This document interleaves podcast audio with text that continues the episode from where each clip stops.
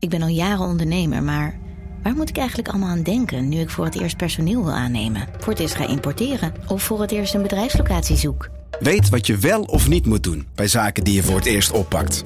Check kvk.nl voor praktische stappenplannen. KVK, hou vast voor ondernemers.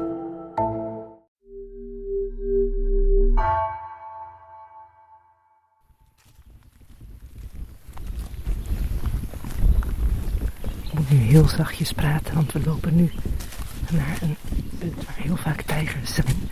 Ik moet ook tegelijkertijd doorlopen, want ik wil de anderen niet uit het oog verliezen. Een beetje geaccidenteerd terrein. En het kan dus zomaar zijn dat er eentje achter een richel verscholen gaat. En dan wil je hier niet in je eentje lopen.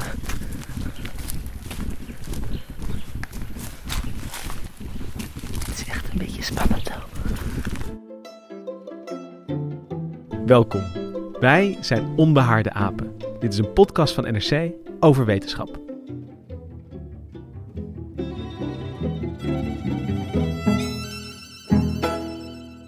Hij heeft zwarte strepen, kan wel drie meter lang worden en verschalkt graag herten, buffels en varkens. En hij was vorige eeuw bijna uitgestorven. De Bengaalse tijger, de koning onder de katten. Gemme Venhuizen ging naar Bardia National Park in Nepal om daar een onderzoeksproject te bekijken waar ze dit koningsdier in het park proberen terug te krijgen. Maar wanneer ze dieper in het onderzoek duikt, ontdekt ze een kant van het verhaal die ze niet had voorzien. Mijn naam is Lucas Brouwers. En Gemma, welkom. Je zit hier in de studio. Ja, ik ben niet opgegeten uiteindelijk. Nee, heel veilig. Je ziet er heel huids uit, zonder eh, schrammen en opgewekt. Uh, maar wij hoorden jou net wel uh, door de jungle ja, sluipen eigenlijk. Ja, ik was op tijgertocht in Bardia en het grappige is, ik, ik luisterde dit fragment. Ik dacht allereerst, wat een angsthaas ben ik ook eigenlijk. Maar mijn hartslag is ook weer iets verhoogd, serieus. Ik, ik, ik, ik, ik, voelde iets van die spanning van toen ik daar liep, kwam opeens weer terug. En uh, wat deed je daar? Met wie was je? Nou, op dat moment dus even helemaal in mijn eentje. Want de rest van de onderzoekers die waren uh, voor me of achter me, dat weet ik niet meer precies. Maar goed, vorig jaar kwam ik in contact met de Nederlandse consul van Nepal. Uh, ja, ik heet Cas de Stoppenaar. Ik ben een beetje verdwaald in Nepal in de jaren 70 en 80 ooit uh, biologie gestudeerd in Leiden en nu samen met wat van zijn oude studievrienden de Himalayan Tiger Foundation opgericht. En in die hoedanigheid, hij is heel erg begaan met, niet alleen met de tijger, maar met het, met het hele land. En heeft hij uh, vanuit zijn vrienden, kennissenkring allemaal Nederlandse en Nepalese onderzoekers bij elkaar gebracht. En uh, zij kijken met een brede blik naar het leefgebied van de tijger, dus, dus naar dat nationale park, naar Bardia. En proberen ook te kijken hoe nu verder. Hè? Uh, vorige eeuw was de tijger bijna uitgestorven. Inmiddels zijn, is er wereldwijd een project bezig om die aantallen weer op te krikken. Um, maar wat, wat heeft dat voor gevolgen voor het gebied, voor de tijger zelf, uh, voor de omwonenden ook? En, en waar zitten de knelpunten dan bij, bij die toenemende tijgeraantallen? En wat we hier zien, het aantal tijgers in Bardia is zo tussen de 80 en de 90, misschien wel 100 langzamerhand. En die beesten moeten wel genoeg te vreten hebben. Ze zijn geen veganisten, ze zijn niet vegetarisch. Dus ze hebben herten nodig. En wat dus de vrees is, is dat het aantal herten niet voldoende is om op den duur die populatie te voeden. Als je dus te veel tijgers krijgt en te weinig herten, wat gebeurt er dan? En wat hoopte je daar te ontdekken door met eigen ogen uh, ja, in tijgergebied rond te sluipen?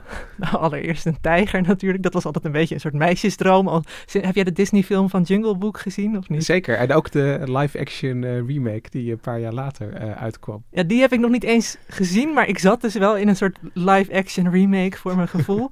um, maar um, breder gezien, wat, wat ik heel interessant vind ik, ik, ik, schrijf al jaren over biologie. Ik ben opgeleid als aardwetenschapper, maar goed, altijd dus wel met de natuur bezig geweest, met de aarde, met ecologie, in, in, in hoe zulk veldonderzoek in zijn werk gaat. Dus ik dacht eigenlijk heel, heel breed gezegd, ik ga kijken hoe mensen daar samenwerken om de tijger te beschermen. Maar het grappige was, hoewel ik er dan met die hele beetje uh, natuurbeschermersblik heen ging, kwam ik daar in de jungle en in de, in de bezoeken aan de dorpjes eromheen tot een heel ander besef wat die natuurgebieden inhouden. Ik bedoel, het is altijd een beetje een ver van je bed show als je schrijft over soorten in de jungle of wat dan ook. Maar door, door daar te zijn en ook door te zien hoe delicaat eigenlijk de interactie tussen de mensen en de dieren daar is, ben ik wel wat genuanceerder gaan denken over natuurbescherming. Dat wil ik ook, dat, dat inzicht, Gemma. Dus ik hoop dat je ons uh,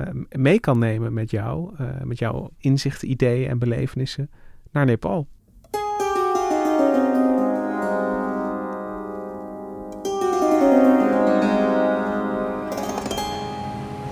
Oké, het klinkt wat chaotisch met gillende kinderen en vliegtuigmotoren.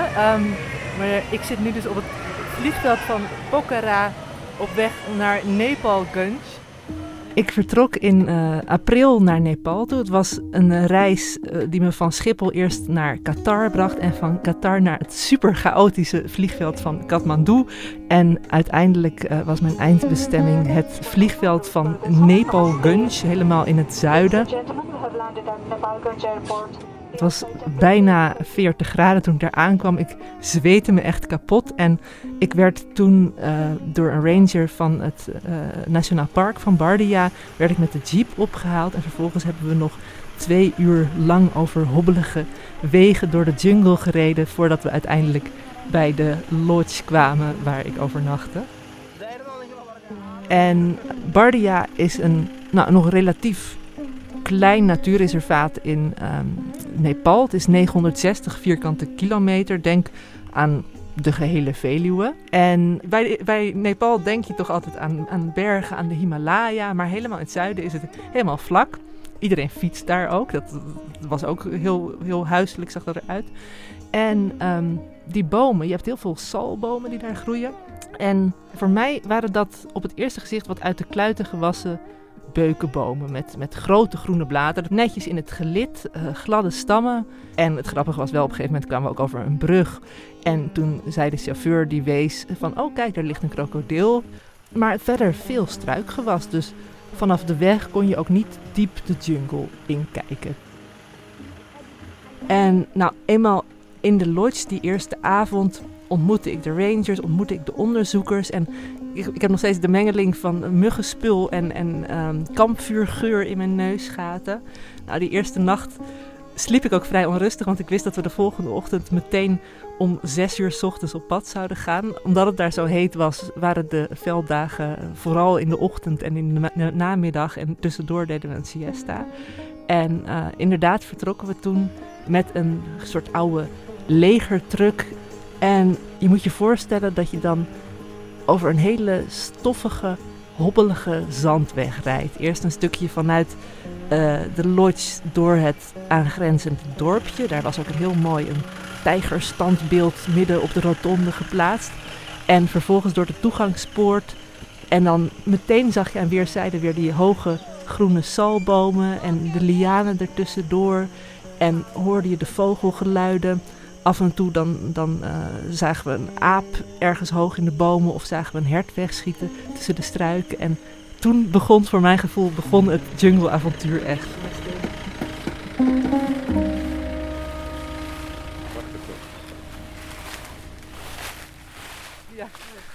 We zijn zojuist uit de legertruck gestapt en nu zetten we onze eerste stappen in Bardia National Park. Er liggen overal grote bladeren op de grond, zoals je kunt horen. En nu we, zijn we een zijpaadje ingegaan. Het is best wel een dicht bos ook. En overal hier kunnen zich dus tijgers schuilhouden. Ja, en onze eerste stop was eigenlijk in een, op een open plek in het bos. En um, om ons heen zag je dus die bomen, maar ook hoog in de bomen op zo'n 8 meter hoogte waren allemaal kleine kastjes bevestigd. Oh, daar zie ik hem zitten. 8 meter hoog was het, toch Jorik? Ja. Ik uh, raakte in gesprek met Jorik Liefting, een technisch onderzoeker vanuit Wageningen Universiteit, die ook al vaker in Bardia geweest was. En ik vroeg aan hem van, ja, wat, wat zijn dat voor kastjes, waar kijken we naar? En uh, hij vertelde dat die camera's in eerste instantie bedoeld zijn om de herten in het park te tellen. Je moet het zo zien, je hebt vijf hertensoorten in Bardia en De belangrijkste daarvan, dat zijn de chitalherten. Uh, herten met witte stippen. Ik weet niet, ben je in de duinen in, in Nederland zie je wel eens damherten. En daar vond ik ze eigenlijk wel een beetje op lijken. En die herten, die vormen het hoofdvoedsel voor de tijgers in Bardia. Maar eigenlijk is er nog heel weinig bekend van hoeveel herten zijn er nou precies, waar wonen ze. En door met die camera's de herten in kaart te brengen, willen ze daar beter zicht op krijgen. En het leuke is, je hebt al vaker van, de, van die cameravallen uh, waar, waar dieren langs lopen. Maar normaal zijn ze horizontaal op de grond geplaatst en deze die werden juist in de boom bevestigd om van bovenaf het stippenpatroon van die herten te kunnen onderzoeken. En elke hert heeft als een soort streepjescode een uniek stippenpatroon en zo kun je er zicht op krijgen van hoeveel verschillende herten komen er dan uiteindelijk voor in Bardia. En wat me opviel, kijk, zo'n hert is maar 30 centimeter, maar toch hingen die camera's best wel hoog, op zo'n 8 meter hoogte. En ik vroeg om Jorik waarom ze zo hoog hingen. En waarom hangt die op die hoogte? Dat doen we vooral om te voorkomen dat de olifanten ze slopen, maar ook omdat we dan mooi verticaal van boven kunnen zien wat er gebeurt. En je krijgt dan een mooi afgebakend stukje, door het veel makkelijker is om uit te rekenen hoe ver uh, zo'n dier nou loopt. En dat heb je hier nodig voor allerlei berekeningen. Jullie gingen naar één zo'n camera kijken, maar, maar uh, hoeveel uh, heb je er dan nodig om, om de herten een beetje in kaart te brengen? Door het hele nationale park hangen 50 camera's op verschillende plekken. En dat is dus ook um, eigenlijk om te zien hè, hoe die ruimtelijke verspreiding van de herten plaatsvindt. Bij sommige uh, camera's hebben ze nu ook weerstations geïnstalleerd om te zien zijn er nog bepaalde gedragspatronen als bijvoorbeeld heel erg heet is of uh, heel hard regent of, of waait. Zijn er dan bepaalde gebieden waar de herten meer of minder naartoe gaan? Maar dit is dus nog een hele uh, basale vraag eigenlijk. Ze willen gewoon echt een indruk krijgen van de herten en hun bewegingen en hoeveel dan in, in dat park. Ja, en dat is dus een soort hè, onbevooroordeelde manier van onderzoek doen. Gewoon, waar, waar begin je mee? Kijken, goed kijken en echt de omgeving leren kennen. En dat is ook wel het leuke, vind ik, hier aan die samenwerking tussen de Nederlandse en de Nepalese onderzoekers. Uh, Cas de Stoppelaar die zei van hè, vaak gaan Nederlanders toch een beetje naar andere landen toe met het idee wij kunnen daar wel uh, ontwikkelingshulp verlenen. Maar eigenlijk zei hij, ontvangen wij hier als, als onderzoekers ontwikkelingshulp. Wij leren van de Nepalezen het, het gebied kennen. Wij, wij leren om door hun ogen naar de omgeving te kijken. En om die basale informatie te verzamelen, hebben ze nu ook naast die camera's speciale kleine zwarte bollen opgehangen. Dat waren dan weerstations. En een van de hoogleraren die mee was. Mijn naam is Frank Verlangenvelde. Ik ben hoogleraar Wildlife Ecology and Conservation in, in Wageningen, Wageningen Universiteit. Die vroeg ik van hè, waarom zijn die weerstations zo belangrijk? En hij vertelde dat normaal wordt er bij verspreiding, zeker van herten, heel erg uitgegaan van voedselbeschikbaarheid. Uh, herten moeten echt flink veel grazen door de dag heen om voldoende uh, calorieën binnen te krijgen. Dus hè, waar, waar is er gras, daar gaan ze heen. Daarbij speelt naast die voedsel ook de dreiging mee van roofdieren, dus van, van tijgers en luipaarden in dit geval.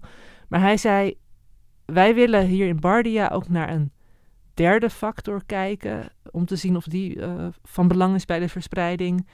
En dat heeft met die weerstations te maken. Uh, vooral in deze gebieden waar het ontzettend warm kan zijn gedurende de dag, uh, willen wij gaan kijken naar de relatieve belang van temperatuur, hoge temperaturen, op waar die dieren voorkomen en wat ze doen. Ja, dus niet alleen maar de, de dreiging van... Precies, ook niet alleen maar voedsel, niet alleen dreiging, maar ook um, de regulatie van een temperatuur. Want wat je ziet, en dat hebben we gemeten in Zuidelijk Afrika, is dat de, de lichaamstemperatuur van deze dieren gedurende warme dagen echt wel met een paar graden kan stijgen. Nou ja, als jij en ik uh, uh, zo warm worden, zeg maar, dan hebben we, liggen, hebben we koorts en liggen we gewoon in bed. Dus die hebben een behoorlijke aanslag op hun lichaam door die paar graden uh, hogere temperatuur. Dus wat ze moeten doen s'nachts is hun temperatuur verliezen. Dus eigenlijk moeten ze zorgen dat hun lichaamstemperatuur omlaag gaat. Dus je ziet eigenlijk een cyclisch patroon. Gedurende de dag gaat het omhoog. En gedurende de nacht moeten ze echt de temperatuur omlaag zien te krijgen. Want die volgende dag is weer een hele warme dag. Uh, ze zoeken bijvoorbeeld gedurende de nacht zoeken ze open plekken op waar ze exposed zijn aan de wind. Waardoor hun lichaamstemperatuur omlaag kan gaan. Dus mijn idee is dat uh, niet alleen voedselkwaliteit en voedselbeschikbaarheid, ook niet alleen predatie, maar ook het reguleren van een temperatuur bepaalt waar dieren zijn. En mijn hypothese is dat het laatste eigenlijk het belangrijkste is van allemaal. Maar dan je ging daarheen om, om de tijgers te leren kennen. En je komt eigenlijk tussen de hertenonderzoekers ja, het was... terecht. En, en ik, ik vind, hij heeft wel een super interessante vraag natuurlijk. Hij wil, wil weten van wat, ja, wat bepaalt nou wat die, wat die herten doen. En misschien is dat mm, helemaal niet het belangrijkste op het moment in het leven van die herten, nou ja, die tijger die misschien in het bosje zit, maar hoe warm het precies is. Nou, ook in die zin wel een soort goede oefening in geduld. Hè. Ik dacht altijd van, oh, je gaat meteen op je hoofddoel af, namelijk de tijger, als je die wil beschermen. Maar in dit onderzoek wordt eigenlijk veel meer naar die randvoorwaarden gekeken. En wat jij zegt, uh, voor de tijger is eigenlijk de belangrijkste randvoorwaarde uh, het Cheetal-hert. Hoeveel zijn er, maar ook waar zit hij? Uh, waar gaat hij heen als het warm of koud is? En daar is dus eigenlijk nog te weinig over bekend. En kreeg je toch een, een, een vleugje tijger nog, uh, nog mee die dag? Nou, ik rook een vleugje tijger en dat was hoogst onaangenaam. Ik had al van uh, Herbert Prins, van een van de onderzoekers, had ik al gehoord dat een echte tijger naar natte jute zakken ruikt. Nou ja, goed, daar kan ik denk nog mee leven. Maar hij zei tijgerpoep, dat is echt ongeveer het meest vieze wat je kunt voorstellen. En nou, vervolgens zag ik natuurlijk een enorme tijgerdrol midden op het pad liggen. Uh, het was nog redelijk vers ook. En uh, ik heb er mijn schoenmaat even, uh, mijn, mijn schoen even naast gehouden. Ik heb schoenmaat 43 en zo'n drol is toch wel, nou zeg maar 40. En ik rookte, ik ging er steeds dichter boven met mijn neus, neus en ik dacht, nou, een beetje overdreven, ik ruik helemaal niks, ik ruik helemaal niks, nog niks, nog niks. En opeens kwam er echt zo'n intense, rottende ammoniaklucht, die letterlijk ook nog in mijn neus bleef hangen een tijdje na afloop. Uh, dus ja, ik heb toen een, een, tijger geroken al wel. We hebben ook uh, tijgerafdrukken in het stoffige zand gezien. Dus de tijger kwam gevoelsmatig wel steeds dichterbij. Stap even uit de truck, want er is zojuist een tijgervoetafdruk. Sham, oh wow, you have put a circle around it. So we're in a dry river bed. And then here we see the tiger. Tiger claw. This way. Yeah, so we, it's it's big. It's like well.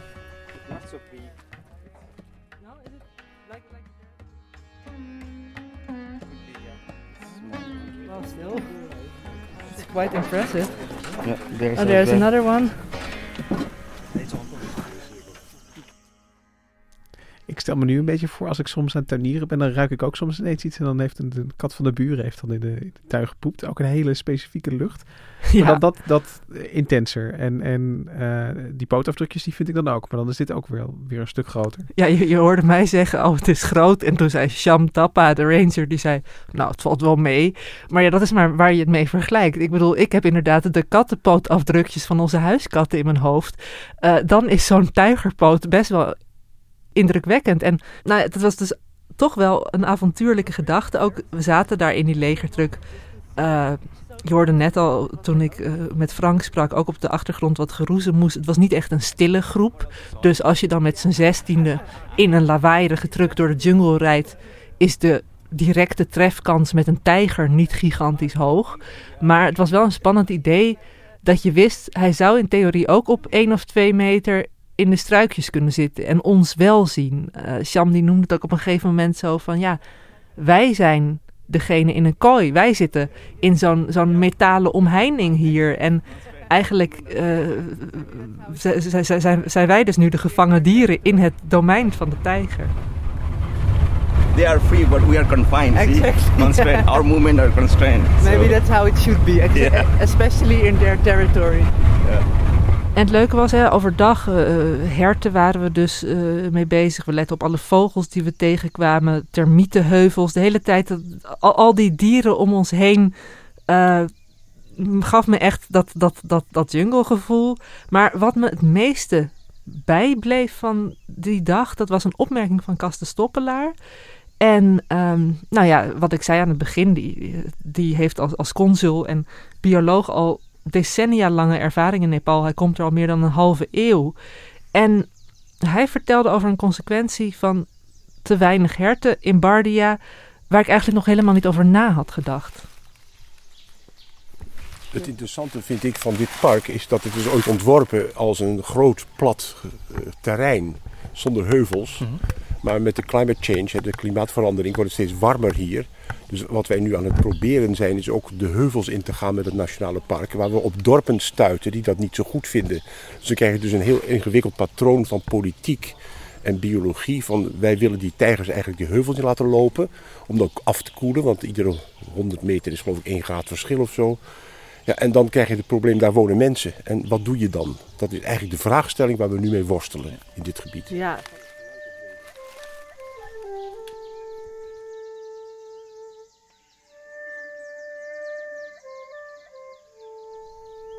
Politiek en biologie, Gemma. Ja, en nou, nou moet ik zeggen, eh, politicologie, dat is, nooit mijn, mijn sterkste kant geweest. En heb ik ook altijd een wat blinde vlek voor gehad. Ook als ik schreef over biodiversiteitskwesties en, en natuurbeschermingskwesties. Hè. Soms was het er gewoon een losse regel in een artikel dat je erbij stond van er is wel samenwerking met de lokale bevolking nodig, et cetera, et cetera. Maar hier wat Cas zei van doordat de tijger zijn leefgebied moet uitbreiden, ehm, ofwel door klimaat, hè, wat hij hier zegt, hoger de heuvels in, ofwel doordat er misschien te weinig leefruimte, te weinig herten zijn, komt hij in aanraking met de mensen. En er werd de hele tijd door de onderzoekers gepraat over coexistentie, over het samenleven van verschillende soorten, maar ook over het samenleven van de mens met de tijger en de human-wildlife conflicts. Dus echt de, de, de, uh, ja, de, de, de soms dodelijke interacties die daardoor plaatsvinden.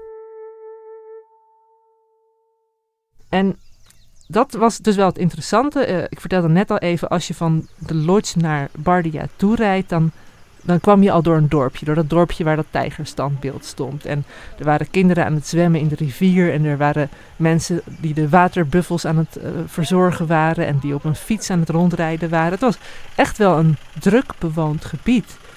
En hoe wordt er dan in die dorpen over, over tijgers uh, gedacht? Dat was precies ook wat ik me afvroeg toen ik s'avonds na die eerste dag in bed lag. Uh, hè, ik, ik had ook een beetje associaties uh, met, met de wolf en de bever hier in Nederland. En, en hoe daar ook best wel felle discussies over, over zijn. En ik vroeg me af, hè, hoe is dat in, in Nepal met, met de tijger? Eh, zijn mensen tegen de tijger? Zijn ze bang voor de tijger? Uh, dus de volgende ochtend ging ik mee met cultureel antropoloog Jet Bakels. Die is voor het Wereld Natuurfonds een boek aan het schrijven over de tijger.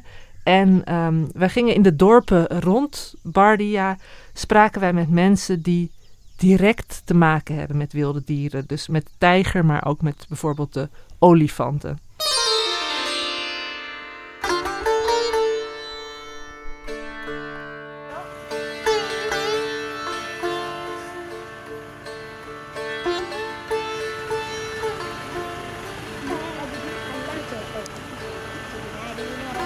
En weer vertrokken we dus in een vrij hobbelige jeeprit. Mijn ontbijt kwam een beetje naar boven terwijl ik daar in de open achterbak stond. Maar ik genoot wel en vond het ontzettend leuk. Hè, overal uh, waren kinderen die een stukje met de jeep meerenden en uh, vrolijk naar me zwaaiden. En uh, het waren overal ook van die hele kleine leme huizen. De geiten die sprongen af en toe de weg over.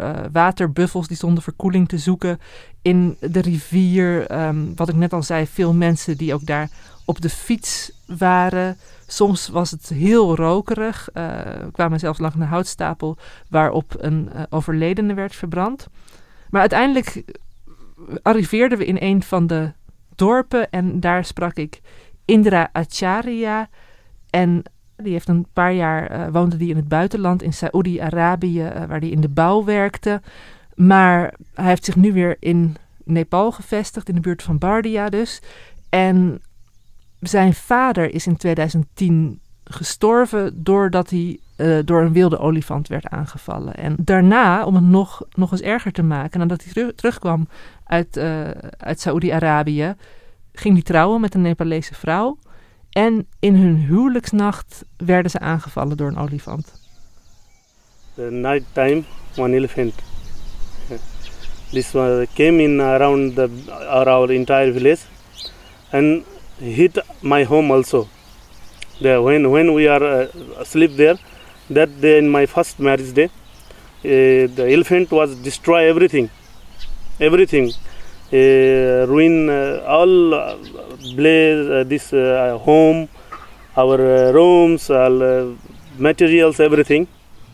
En zo merkte ik eigenlijk door met verschillende dorpelingen te spreken dat iedereen wel iemand kende die werd aangevallen door een, een olifant of uh, vee had verloren door een luipaard of uh, iemand kende die was gedood door een tijger.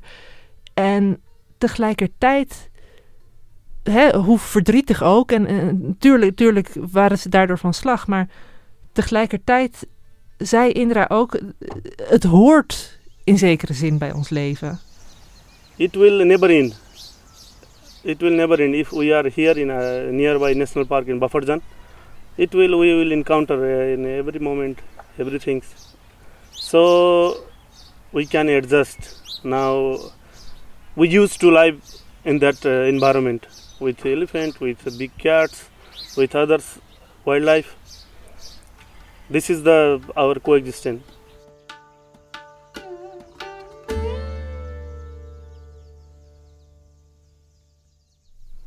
En dat vond ik dus best wel een realisatie. Hè? Dat, uh, goed, hier hebben we het al over samenleven. Nou, wat ik net zei, samenleven met de bever, met, met de wolf. Um, maar hier in Nepal doen mensen dat al eeuwenlang. Uh, ze zijn eraan gewend dat ze in die zin niet bovenaan de voedselketen staan. Dat, dat zij ook te gast zijn, zou je kunnen zeggen, in, in het leefgebied van de tijger. En ze hebben er echt echt respect voor. Um, gewoon in, in, in natuurlijke zin, soms ook in, in religieuze zin.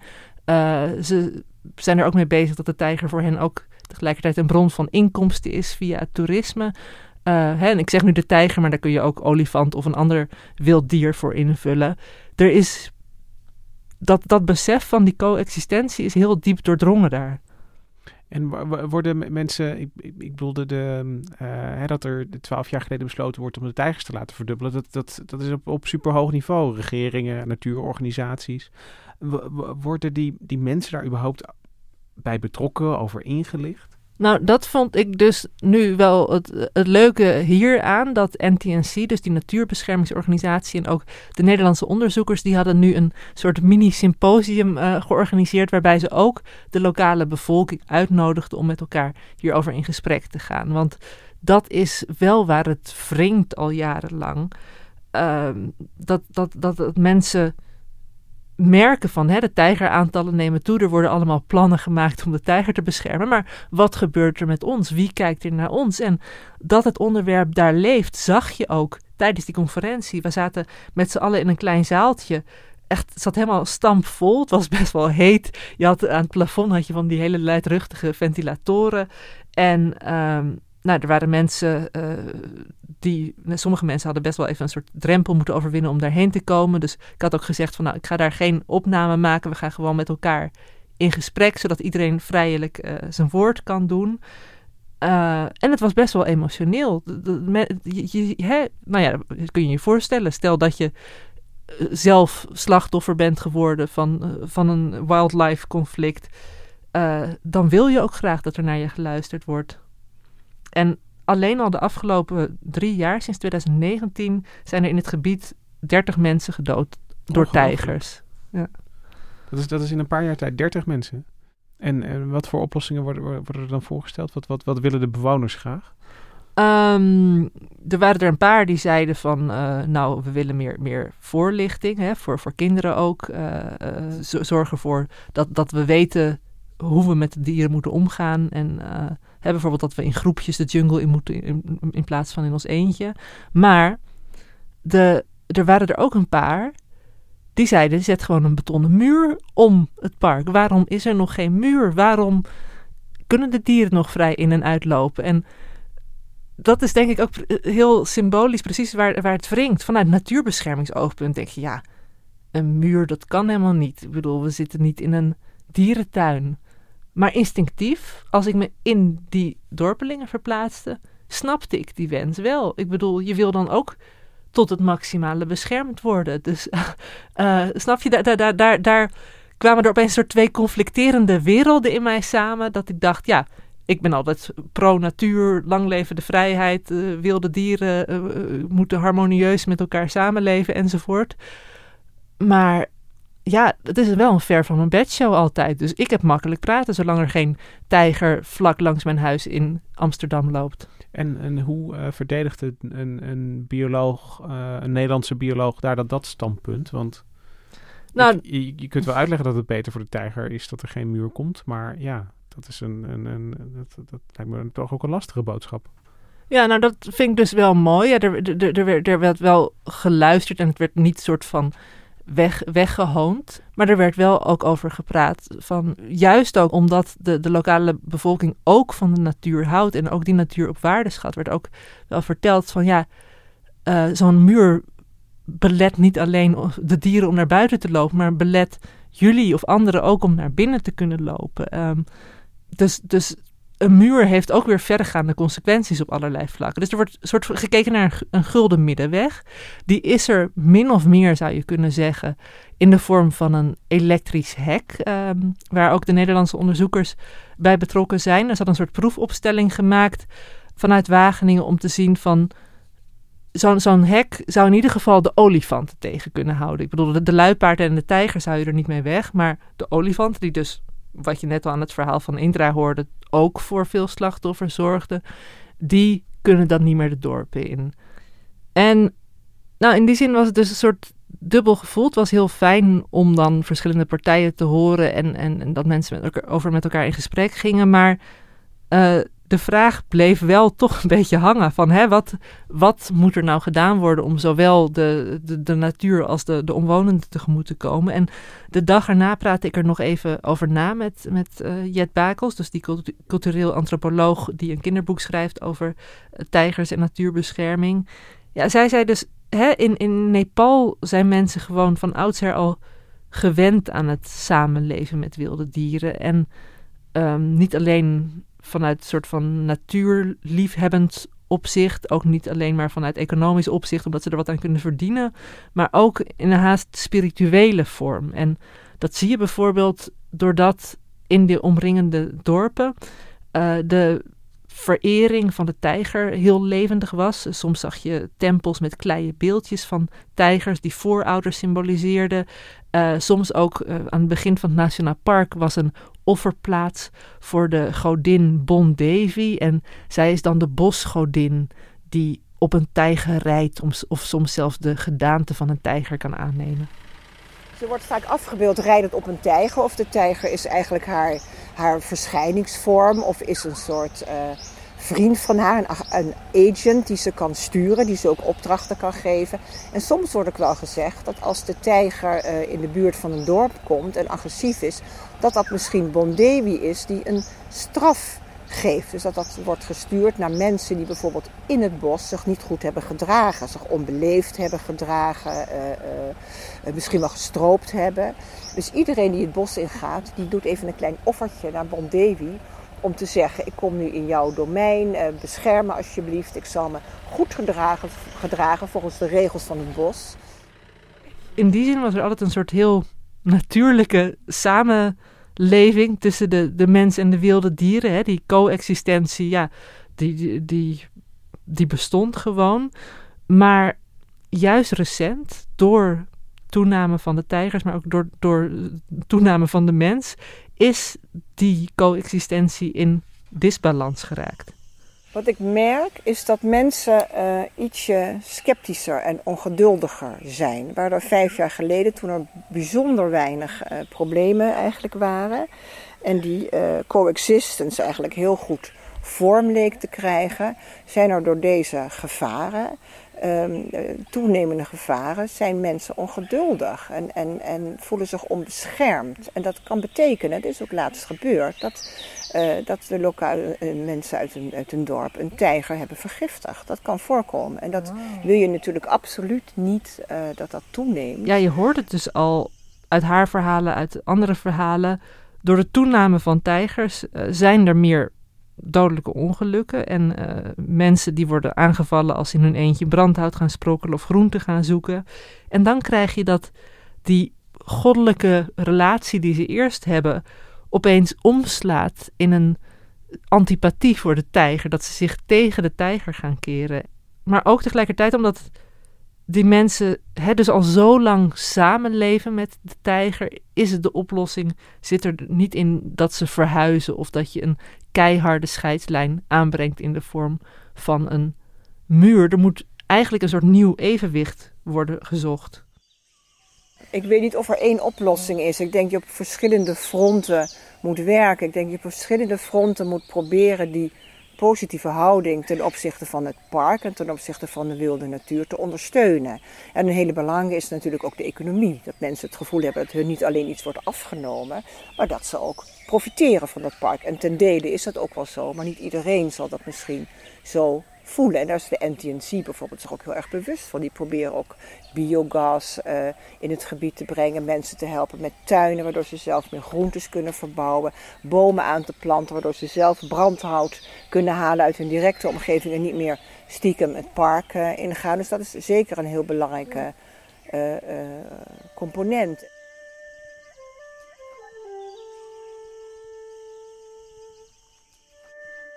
Denk je dat dat kan werken, Gemma, die, um, die aanpak die Bakos hier eigenlijk uiteenzet? Ja, ik denk het zeker, want um, verschillende van de rangers die zeiden ook al tegen mij, de tijger kan zijn gedrag niet veranderen, dus mensen moeten hun gedrag veranderen, maar ook voor mensen, hè, dat weten we uit eigen ervaring wel, als je, als je je eigen gedrag wil aanpassen, dan moet je wel weten waarom je dat zou doen, of uh, um, moet je een soort hoger doel zien. En als uh, als jou alleen maar wordt opgedragen, je moet dat doen of dit doen, zonder dat er, je er zelf iets uithaalt, dan, dan kan die omvorming heel moeilijk zijn. Terwijl als je het idee hebt dat er echt naar je geluisterd wordt, dat er met je wordt meegedacht, dat je misschien zelf ook voordeel uit de situatie kan hebben. Dat je bijvoorbeeld denkt van als wij de tijger beschermen, dan komt dat onze uh, inkomstenbron ten goede. Uh, dan zal je meer bereid zijn om mee te denken.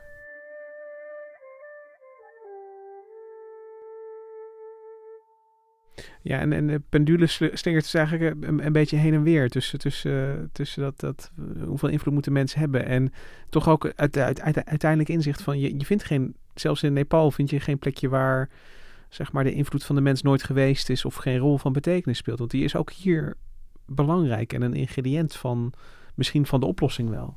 Ja, het is de, de, de, de woeste natuur, dat is toch altijd een soort romantisch oerbeeld hè, van de natuur kan zonder ons toe. Maar tegelijkertijd zijn wij niet meer weg te denken uit de natuur. Uh, niet alleen doordat die dorpjes eromheen zijn, maar ook Bardia is ook tegelijkertijd al een nationaal park waar wegen zijn aangelegd om de toeristen in te, uh, over te kunnen rondrijden. Weet je, het is in die zin een illusie dat het een natuurlijk een, nationaal park zonder menselijke invloed is. En dan denk ik, ja, dan moet je ook je verantwoordelijkheid nemen. Maar Gemma, je, je je stapt in het vliegtuig met, met, met dromen van, van tijgers en, en Jungle Book in je gedachten. En je kwam terug met een hele hoop zorgen over nationale parken en, en natuur. Dus is er, is er nog wel iets van, van uh, die droom gelukt? Uh, om, uh, om gewoon van toch even het, het, exotische van een, van een wilde tijger uh, te kunnen ervaren. ja, je wil gewoon weten of ik er een heb gezien, ja, zeker. Gezien, ja.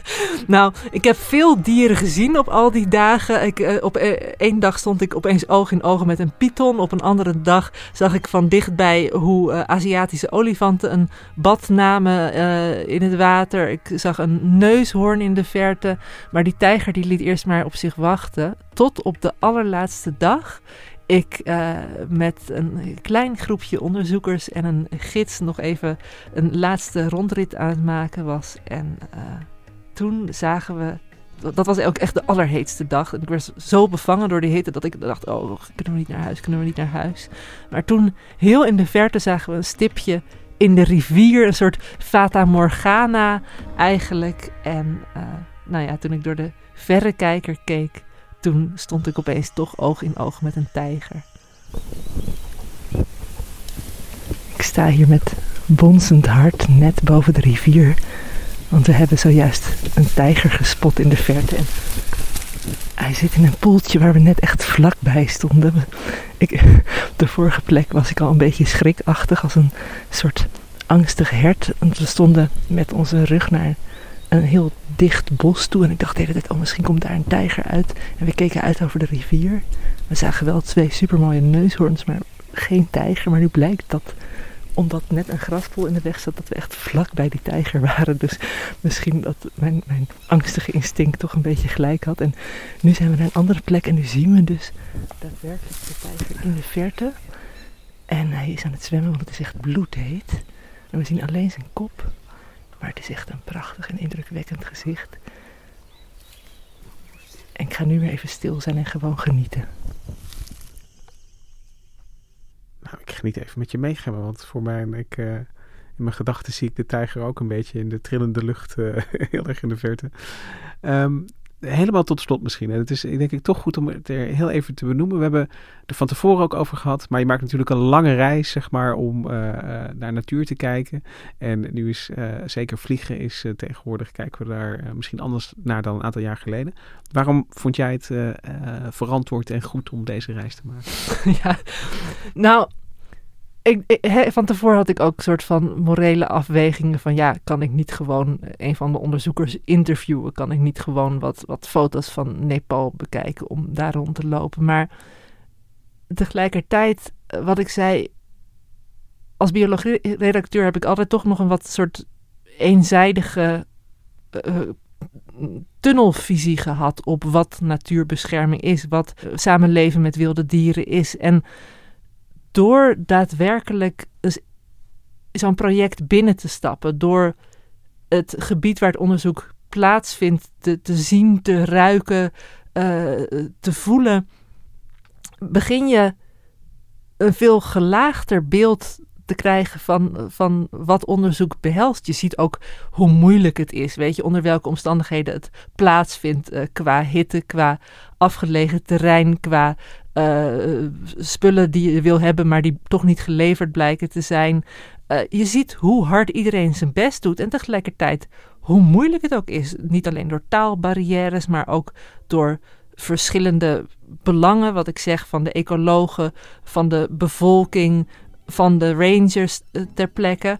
En dat heeft mijn, niet alleen mijn inzicht in natuurbescherming en biodiversiteitsonderzoek vergroot, maar ook soort uh, mijn, mijn respect ervoor doen toenemen. Dat, het, uh, hè, dat onderzoek wat uiteindelijk in papers van drie of vier pagina's in Nature of Science belandt, daar gaat zoveel meer aan vooraf dan alleen wat, uh, wat camera's ophangen. En nu klinkt het weer onrespectvol naar de camera's, maar ik bedoel, er, er gaat zoveel aan vooraf.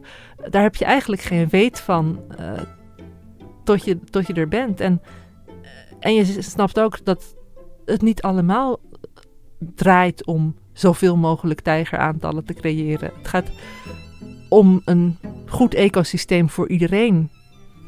Ja, ik denk dat het hele gelaagde verhaal dat je hier uh, met ons kwam delen echt, echt illustreert wat, uh, nou ja, wat de meerwaarde van is. Uh, van, van het reizen, van het zien. Dank je wel, Gemma, dat je, dat je ons even meenam naar, nou ja, naar het hartland van de koning der katten. En ook hoe het is om, dat klinkt mooi, koning der katten, maar ook hoe het is om daar de buurman van te zijn. Um, dankjewel ook Roos van Toledo voor de productie van deze aflevering. En de muziek die je hoort, die is gespeeld door het Dudok Quartet. En wij zijn er volgende week weer met een nieuwe aflevering. And how can we how can we say thank you to Bondevi now? Dhanyavad. Dhanyavad? Yeah, so that means thank you. Dhanyavad, uh, Bondevi. I do with my hands like namaste. Yeah. Uh, it was a really a pleasure to meet you. Yeah. Thank you, Bandevi. Thank you for protecting us as well, us. that we only saw it from safe distance. Yeah. Thank um, yeah. Today it was fantastic. It was really nice. Now I've seen, you know, mm. two times leopard. Yeah. Uh, yeah, well, two, yeah, yesterday also. Yeah, two elephants. Yeah. Three rhinos. Yeah. Yesterday also, uh, two elephants. No, rhinos. No, yeah, but I was not there with the rhinos oh, yesterday. Uh, but yesterday I saw one